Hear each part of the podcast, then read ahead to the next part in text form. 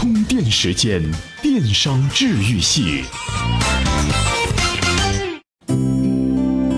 电商治愈系的小伙伴，大家好！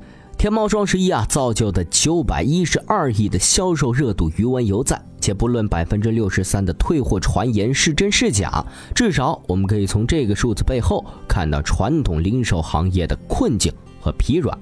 经济增长放缓，网络持续冲击，低增速和企业负利润的严峻挑战在传统实体店中蔓延开来。二零一五年，零售企业面临着零售额下降百分之一的境况时，传统餐企也同样面临着窘境。所以，无论是零售业还是餐饮业，传统实体店都经历着同样的经营之痛。大浪淘沙，面对市场的困境。冲破枷锁，找到转型的利器，是很多企业的涅槃之路。日本有个神奇的零售品牌，大家都知道的 Seven Eleven，这啊真的是一个传奇的企业，营销、产品、市场等等很多行业都会拿它来举例子。我们呢是电商治愈系哈，这一期的主题呢还是传统餐饮。那为什么要说到 Seven Eleven 呢？他一家传统的零售企业，这跟他又有什么关系吗？互联网时代，我们又是如何可以透过实体零售业的迭代来看到传统餐饮的希望？充电语录：在这个创世纪元年，凡是有点能力的人都想创业，但拥有什么样的素质才能创业成功呢？二十一世纪商业评论发行人吴伯凡似乎有我们想要的答案。美国有个著名的创业孵化器叫 YC 创业营，它里头啊归纳出五个创业神器。第一是贫穷，第二个呢是无根，第三个呢就是精力，还有一个呢就是无知。无知也很重要，因为现在这个变化太快了。你觉得这是一个好的商业模式，可能一尝试。三个月下来，你发现就有问题。呃，那些无根的人，那些无知的人，他会马上调整，没有什么拖累。欢迎回来，观点呢可以层出不穷，大咖呢也不一定都是金言金句。充电时间的小伙伴可以将自己的心得和体会通过充电时间的微信公众号和我们的编辑们进行交流。继续我们的传统餐饮大数据话题哈，二零一五年上半年，国内大型传统商业设施包括超市，总共是关门了一百二十一家店面，但是小业态的便利店等却增长迅速，比整体增长率是高出了将近十二个百分点。那为什么以 Seven Eleven 为代表传统零售业的便利店几乎没有受到电商的冲击，相反还能逆势增长呢？除了小而美业态，更多原因在于什么呢？在 Seven Eleven 的总部呢，是总共提供了四千八百多万种的商品，这当中有百分之六十都是企业自主研发的，平均它每个单店导入的商品是两千八百种，基本上每周有一百种的新产品进行推进，年替换率可达到百分之七十。相比我们很多的传统餐饮企业，能够一个月推出一个新菜品的都是凤毛麟角，一张菜单打通关是各中小型餐饮的常态。面对如此激烈的竞争和电商的冲击，产品研发正逐渐成为传统餐饮必不可少的竞争优势。例如，姜太屋二每周一都会进行新品测试，五味餐厅已经研发出了上百道的家常菜品，就连明星餐厅芜湖九号也早在开业前就预备出了一百零八道菜品。每一两个月就更换一次菜单，餐厅换新的频率也在不断的增强。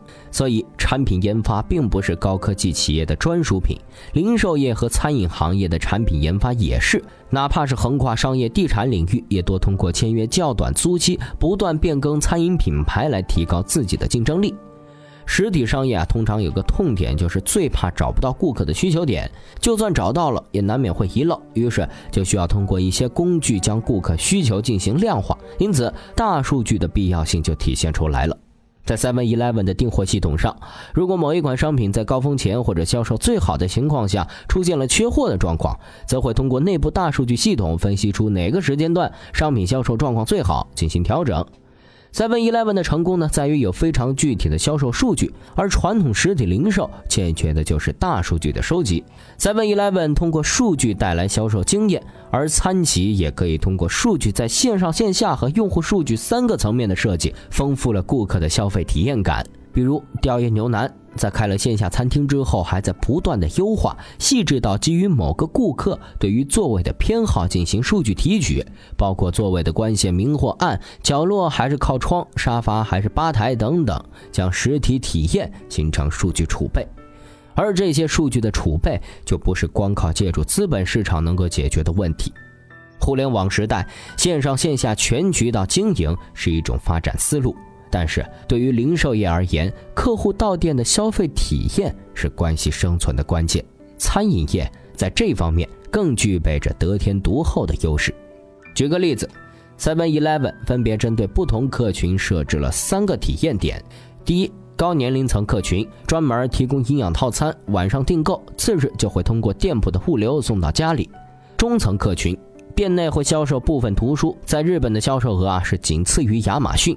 第三，年轻客群，因为日本对于知识产权的保护啊非常重视，很多游戏需要付费，因此每个月 Seven Eleven 都会将当下最流行的需要付费下载的游戏免费供给顾客下载。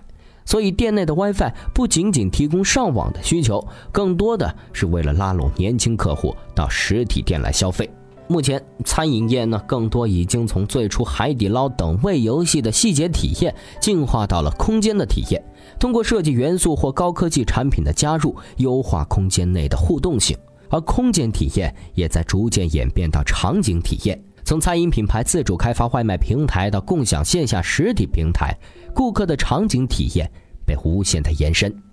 无论国内外，所有企业互联网化呢是一个不可避免的趋势。在未来三到五年时间里，谁能抓得住趋势，谁就能够抓得住成长。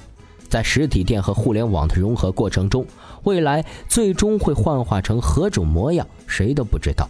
但至少都会基于现在的数据成型。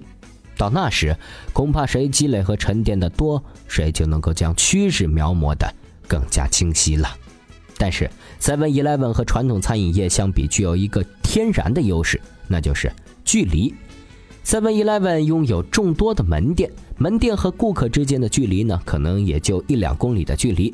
电商现在能发展的很好，很大程度上是他们离顾客特别的近。但是，餐饮行业如果不是布点较多的大型连锁品牌，能辐射的消费者啊，就非常有限了。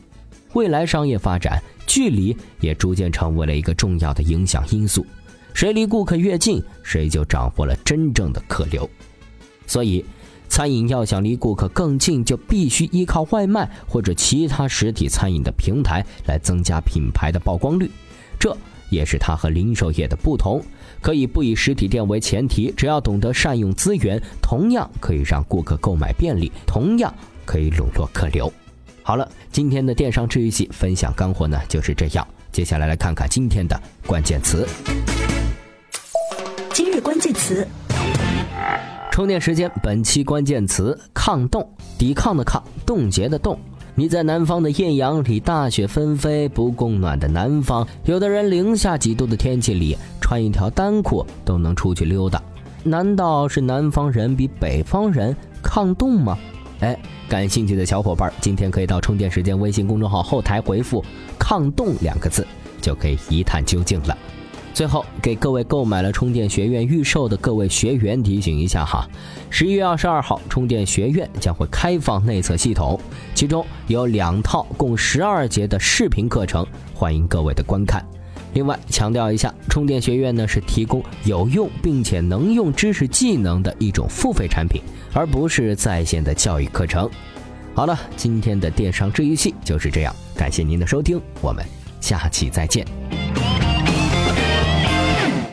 随时随地，随心所欲，你的随身商学院。